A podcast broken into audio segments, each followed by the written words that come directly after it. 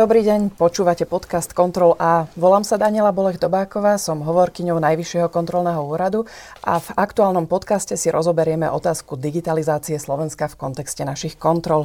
Digitalizácia je zásadnou prioritou pre Európsku komisiu a štáty Európskej únie sa zaviazali minúť na ňu aspoň 20% z plánu obnovy. Na Slovensku sme na digitalizáciu verejnej správy minuli už stovky miliónov eur, napriek tomu sa umiestňujeme na chvoste rebríčkov. Čo sa nám v tejto oblasti podarilo a v čom zaostávame, vieme využívať dáta a máme ich vôbec k dispozícii. Na tieto a na ďalšie otázky budeme hľadať odpovede s predsedom Najvyššieho kontrolného úradu Ľubomírom Andrášim. Dobrý deň. Pekný deň prajem všetkým tým, ktorí počúvajú náš podcast a teším sa, že sme na dnešnú tému vybrali tak dôležitú otázku, ako je digitalizácia a informatizácia našej spoločnosti. Prejdeme rovno k otázkam. O digitalizácii štátnej a verejnej správy počúvame zo všetkých strán. Ale povedzme si na úvod, na čo je dobré, aby bol štát digitalizovaný a aby v tejto oblasti nezaostával. Žijeme v 21. storočí.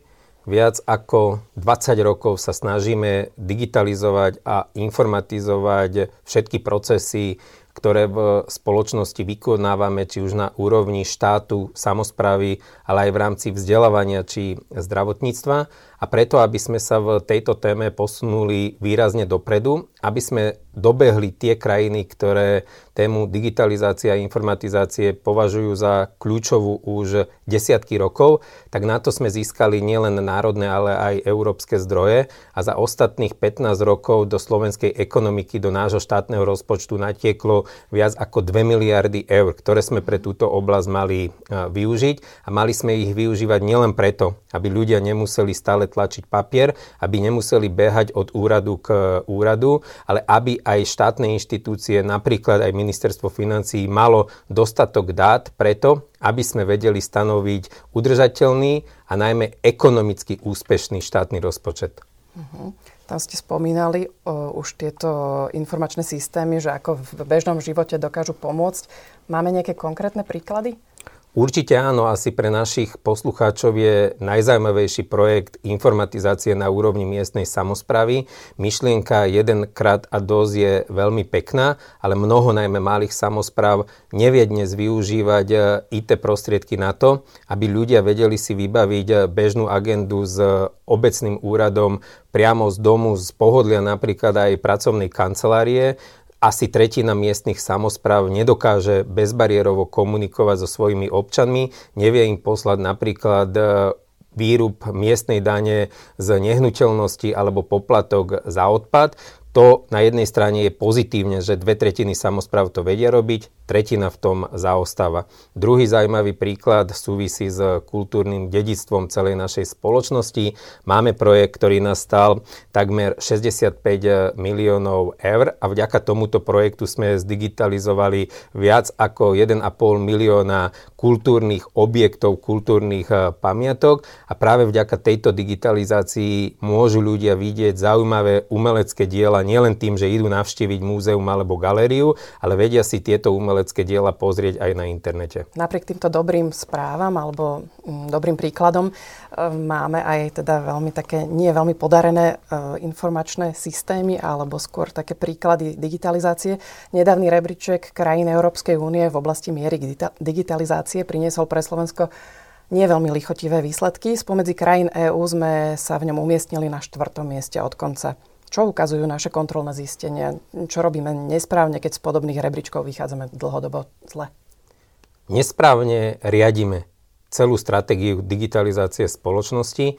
Nemáme to vzájomne prepojené z hľadiska hardveru, softveru. My vybudujeme nejaký informačný systém ale už nekontrolujeme, či tie dáta, tie informácie, ktoré sa v ňom nachádzajú, sú správne, či sú aktuálne. Hovorím napríklad o informačných systémoch v oblasti životného prostredia alebo zdravotníctva, ale veľmi krásnym príkladom, prečo sa dostávame na tie posledné priečky v rámci Európskej únie je aj pohľad do školstva. Ak si vezmete, tak sme do tohto segmentu e, nasmerovali desiatky miliónov eur na to, aby sme kúpili notebooky, aby sme kúpili interaktívne tabule ale na druhej strane nemáme digitálne učebnice, nemáme digitálne učivo. Teda deti majú doma počítač, deti by sa mohli učiť aj z digitálnej knihy, ale namiesto toho, aby sme toto dali ako základnú podmienku pri obstaraní nových učebníc, už pre žiakov základných alebo stredných škôl, tak v tomto zlyhávajú zamestnanci ministerstva školstva a dnes, ak chcete mať k dispozícii digitálnu učebnicu, tak len veľmi ťažko sa viete k nej dopracovať. Takže sme hovorili o zlom manažovaní, riadení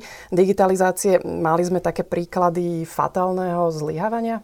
Určite áno a ak by som mal pomenovať e, asi ten najzásadnejší problém, ktorý moji kolegovia, kontrolóri alebo kontrolórky identifikujú v rámci výkonu kontroly, tak je to zlyhávanie na úrovni riadenia IT projektov. Ako príklad môžem uviezť projekt digitalizácie zdravotníctva, projekt e, elektronického zdravotníctva. Nás už doposiaľ stal viac ako 100 miliónov eur, ale dodnes celý tento systém nie je funkčný, neslúži tomu účelu, pre ktorý bol vybudovaný a už prichádza aj na slova Najvyššieho kontrolného úradu, že ten systém je tak zle postavený, že ho treba prebudovať od základov. Druhý veľmi negatívny príklad je napríklad vybudovanie kataster portálu, ktorý ale súvisí s tým najzákladnejším právom, ústavným právom každého občana našej krajiny a to je právo vlastniť a preto ten systém musí byť bezpečný a musí poskytovať presné a spolahlivé e, dáta.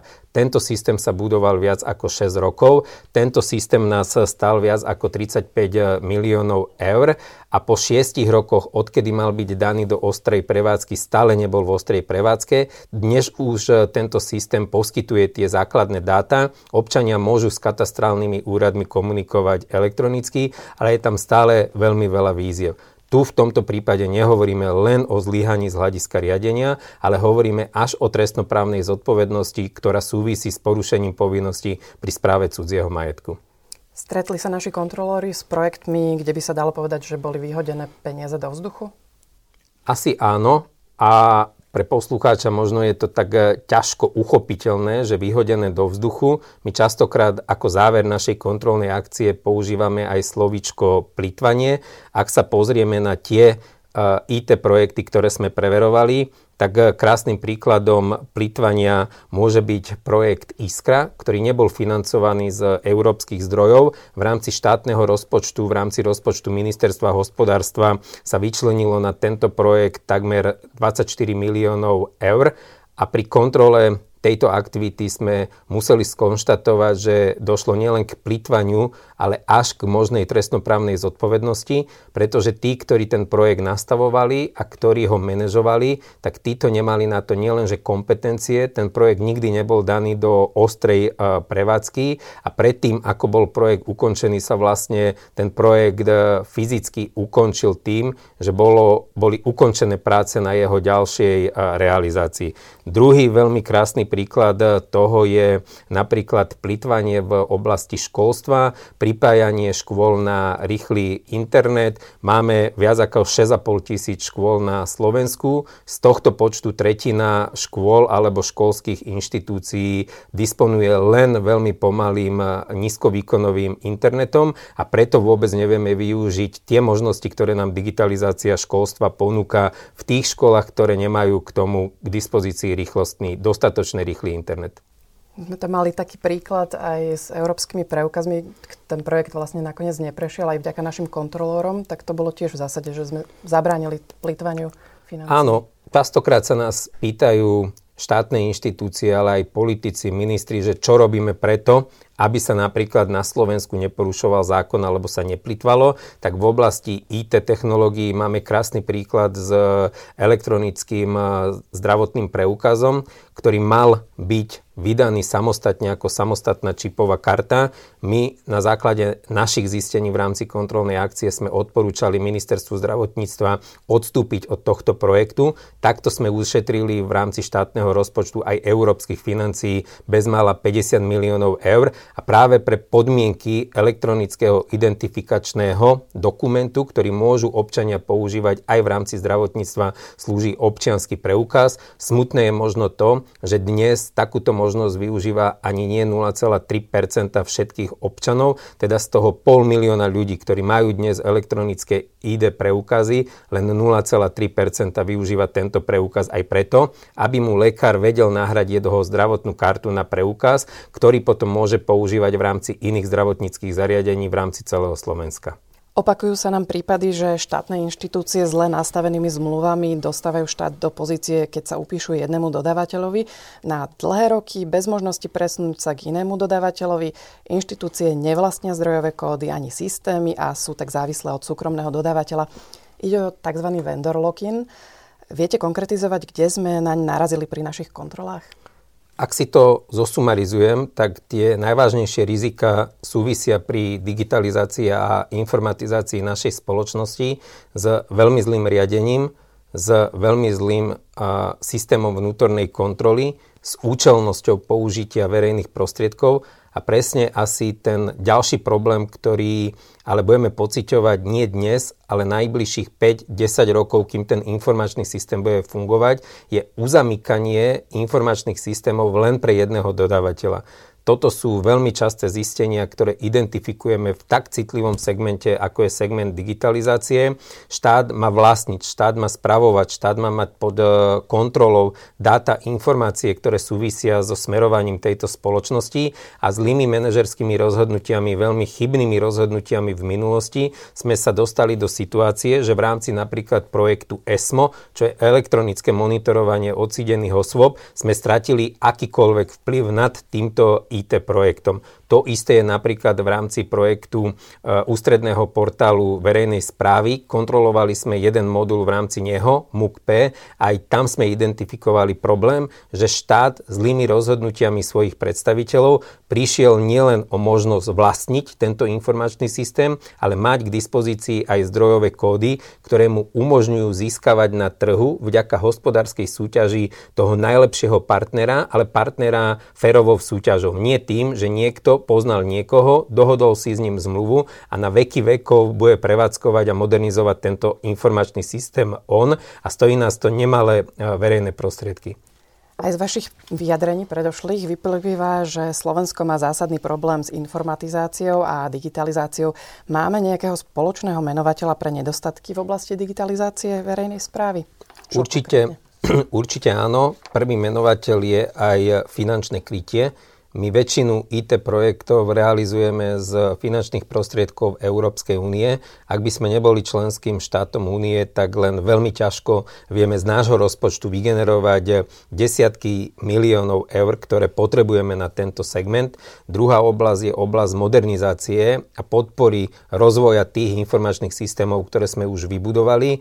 Ono to pekne znie, že odburávame papier, ale v konečnom dôsledku ten papier bol oveľa lacnejší, ako je pre vás prevádzka, fungovanie informačných systémov, vy potrebujete oveľa viac odborníkov do IT špecializácií, aby vám tie systémy fungovali. A tu je asi jeden z najvážnejších problémov z hľadiska ľudských zdrojov. Na Slovensku máme veľmi malý počet odborníkov, ktorí vedia sa pohybovať v IT segmente. Z pravidla ich vedia kúpiť a zaplatiť súkromné firmy a pre štát nám už ostáva len to menej kvalitné a potom to aj tak vyzerá z hľadiska riadenia IT projektov. Ak štát nebude investovať verejné zdroje do podpory vzdelávania mladých ľudí práve v tejto oblasti, tak zmeškáme aj ten vlak, ktorý sa volá vlak moderného a udržateľného rozvoja spoločnosti a keď nebudeme mať IT digitálnych špecialistov, tak len veľmi ťažko budeme vedieť kráčať rovnocene s tými najmodernejšími spoločnosťami, či už v rámci Európy alebo aj sveta. Určite sú krajiny, kde to robia lepšie. Vieme niečo konkrétne alebo aj vo všeobecnosti povedať, kde to robia lepšie? Môžem e, použiť príklady nielen zo susednej Českej republiky, z Rakúska. Vieme napríklad použiť príklady, ak hovoríme o konkrétnych projektoch, tak projekty elektronického monitorovania odsudených alebo obvinených osôb realizujú aj v Španielsku, realizujú v Belgicku. A keď sme si porovnávali to, koľko to stojí z hľadiska verejných prostriedkov v Slovenskú republiku, koľko nás vyjde jedno monitorovanie osoby v rámci Slovenskej republiky, tak sa dostávame na úroveň viac ako 150 eur na deň. Ak si presne tie isté systémy porovnáme s tým, čo funguje v Belgicku alebo v Španielsku a pri porovnateľných číslach, teda neporovnávame jablka s hruškami, ale porovnávame tie isté systémy pri tom istom nasadzovaní do terénu, tak v Belgicku sa pohybujeme niekde na úrovni 5 eur a pri Španielsku pri úrovni 4 eur. Teda toto je ukážka plýtvania veľmi zlého nastavenia systému, kde my realizujeme ten istý produkt za viac ako 150 eur a niekde inde, v tom Španielsku alebo Belgicku, to robia ani nie za 5 eur. Na záver si skúsme zhrnúť, čo treba robiť inak, aby sme sa nebavili o premrhaných alebo spreneverených peniazoch a desiatky rokov trvajúcom zaostávaní prvom rade treba nastaviť strategické riadenie a riadiť to musia ľudia, ktorí tomu rozumejú, ale rozumejú nielen z hľadiska IT špecializácie, ale aj z hľadiska systému, pre ktorý tie IT systémy ideme využívať. Nemôže informačný systém pre oblasť životného prostredia nastavovať človek, ktorý vôbec nerozumie životnému prostrediu. Nemôže modelovať informačný systém pre zdravotníctvo človek, ktorý obchádza zdravotníctvo na 150 kilometrov. Druhá veľmi podstatná vec je tá, že ak raz informačné systémy, ak projekty budujeme z európskych a štátnych peňazí, nemôže sa stať to, že vlastníkom týchto informačných systémov je súkromná spoločnosť, že vlastníkom nie je štát. Toto je vážne porušenie princípov transparentného zákonného nakladania s verejnými prostriedkami a všetky takéto zistenia naše budú končiť na policii, budú v rukách orgánov činných trestnom konaní, aby tí, ktorí takéto zmluvy podpísali, aby sme brali až na trestnoprávnu úroveň. A posledná, tretia vec je tá, ktorá súvisí s nami všetkými, s každým z nás. Musíme zvyšovať digitálnu gramotnosť každého občana. Tie informačné systémy budeme vedieť efektívne využívať. Nebude to plitvanie verejnými prostriedkami, ak nie 0,3%, ale aspoň 50% občanov tejto krajiny bude využívať občianský preukaz ako zdravotnú kartu. Ak budeme ťahať internet, rýchly internet na školy a deti budú môcť byť prihlásení nielen do internetu, ale budú môcť taktiež ťahať učebnice, digitálne učebnice v rámci verejne dostupných e, sietí. A posledná, úplne posledná vec súvisí s financovaním. Ak e, chceme, aby tieto informačné systémy boli udržateľné, aby sme ich modernizovali, aby tam bola dodržaná aj ochrana osobných údajov, tak musíme na tieto systémy nájsť nielen európske, ale aj vlastné národné finančné prostriedky. Hovorí Ľubomír Andráši, predseda Najvyššieho kontrolného úradu. Ďakujeme veľmi pekne za rozhovor. Ďakujem veľmi pekne za pozvanie. Ďakujem, že ste si nás vypočuli až doteraz a teším sa na ďalšiu možnosť komplexnejšie vám približiť zistenia kontrolorov NKU, prípadne predstaviť zaujímavých ľudí z nášho úradu. Do počutia. Do počutia.